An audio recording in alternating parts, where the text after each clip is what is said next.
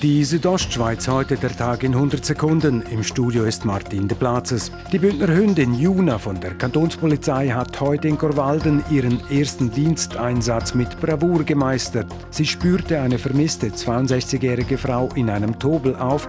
Diese war mit ihrem Rollator unterwegs. Sie leidet an Parkinson. Die Frau war kaum verletzt, teilt die Kantonspolizei mit. In Davos wird noch lange keine Rega-Helibasis gebaut. So teilt die Rega mit, dass die Planungsarbeiten für eine Einsatzbasis in Davos für zehn Jahre nicht weiter verfolgt werden. Geplant war eine Rega-Basis bei Davos Frauenkirch. Kritik an diesem Standort kam aus Teilen der Bevölkerung. Wegen der steigenden Corona-Fallzahlen hat das Bundesamt für Gesundheit erneut dazu aufgerufen, die Swiss Covid-App zu installieren.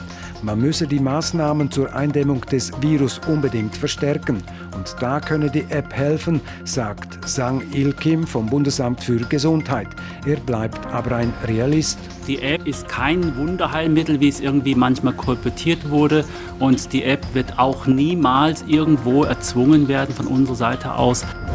Eine Investorengruppe möchte das Schloss Zitzers erneuern und ausbauen. Für rund 70 Millionen Franken wird einerseits das bestehende Gebäude saniert sowie neue Eigentumswohnungen gebaut. Wir wollen alle das eine gemischte Nutzung öffentlich-privat machen. Einerseits Gemeindeverwaltung rein tun und 25 Wohnungen realisieren. So David Trümpler, einer der vier Investoren.